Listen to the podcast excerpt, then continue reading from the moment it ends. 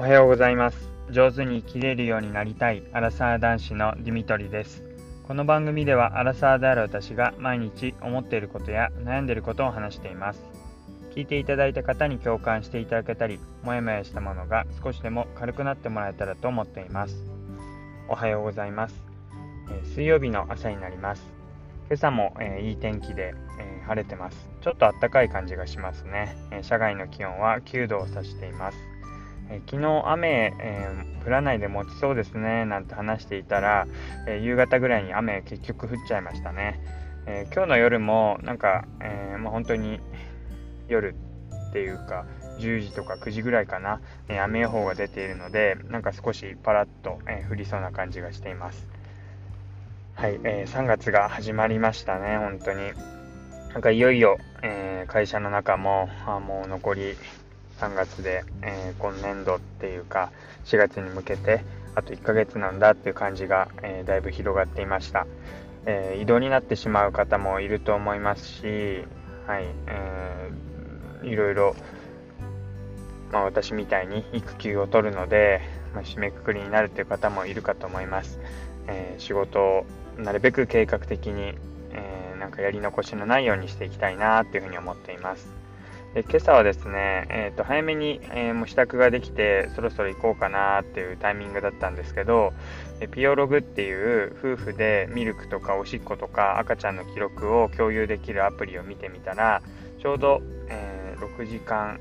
じゃないですねさんじかんまえに、えー、ミルクをあげたっていう感じで、ちょうどさんじかん周期でミルクをあげると、まあ、ちょうどいい感じで泣いたりして、えー、よく飲むので、ちょうどさんじかんまえに、えー、ミルクをあげたっていう記録になっていました。あ、そうだと思って、そういえば、えー、最近ろくじかん睡眠とか長い時間夜眠れてたんですけど、昨日に限ってはさんじかんかよじかんぐらいで目覚めてしまって、まあ、また逆戻りというか、まあ、少し進んでまた少し戻るっていう感じなんだろうなっていうふうに思って、まあ、睡眠時間が昨日はちょっと短かったんです。まあ、そういうのもあって、えー、途中でもうさんじかん睡眠、さんじかんミルクで、えー、ちょうどいいタイミングだったので、今私が出勤する前に、えー、ミルクをあげてきました。えー、無事に、えー、おむつも変えたりして、で飲んでくれて、で、まあ、多少抱いて、えー、また戻すこともなかったので置いてきたんですけども、うん、奥さん寝ている状態で、うん、その後大丈夫かなっていうのはちょっと心配なところではあります。まあ、じゅっぷんぐらい様子見たので、うん、おそらく大丈夫かなって思うんですが、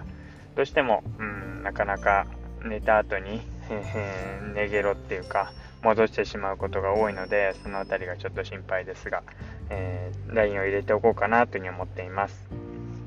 はい、で、えっとまあ、子育て情報というか子育てする中ですごい役に立つなっていうふうに思ったのが、えっと、Amazon Echo っていう、まあ、子育てに限らずなんですけども、うんとうちは Echo ファイブっていうあの卓上に机の上に置けるようななんかスピーカーみたいな感じの、えー、形をしたものなんですけども、それが非常に役に立つなというふうに思っています。使い方としては、まあ、あの Google とかあとなんか、まあ、Siri とか Alexa とか、まあ、それぞれ機械によって違うと思うんですけど、呼びかけてで何か用をお願いするっていうのが音声でできるっていう、あれが、まあ、スピーカー兼、まあ、それを聞いてくれる、まあ、機械っていうか、まあ、そういうのが Amazon Echo ファイブっていうもので、えー、それを置いて使っています。で何が使えるかっていうと、まあ、例えば部屋の中の、えー、スイッチですね、いろんな、えー、テレビのリモコンとかエアコンとか、えー、ライトとかと、えー、つなぐもう一つスイッチが必要なんですけど、まあ、それを介して、えー、購入しておくと、まあ、自分でボタンを押して消さなくても、えー、例えば、えー、あの呼びかけこれき、まあ、アレクサ例えば、えー、そうですね、アレクサエアコン消してとかアレクサテレビつけてとかっていうと、えー、反応してくれてテレビをつけてくれたりテレビを消してくれたりっていうことができます。自分で動いてないのに声だけで認識してやってくれるので魔法みたいな感じがするんですが、なんかよく例えで言うと、えー、アイアンマンとか映画、えー、見たことある方はご存知かと思いますけど、ジャービスジャービスか忘れたんですがになんかいろいろ話しかけていろいろ修理をお願いしたりとか操作を聞いたりとかすると自分が知らないような情報までいろいろ探して教えてくれるっていうなんかそういうアシスタントみたいな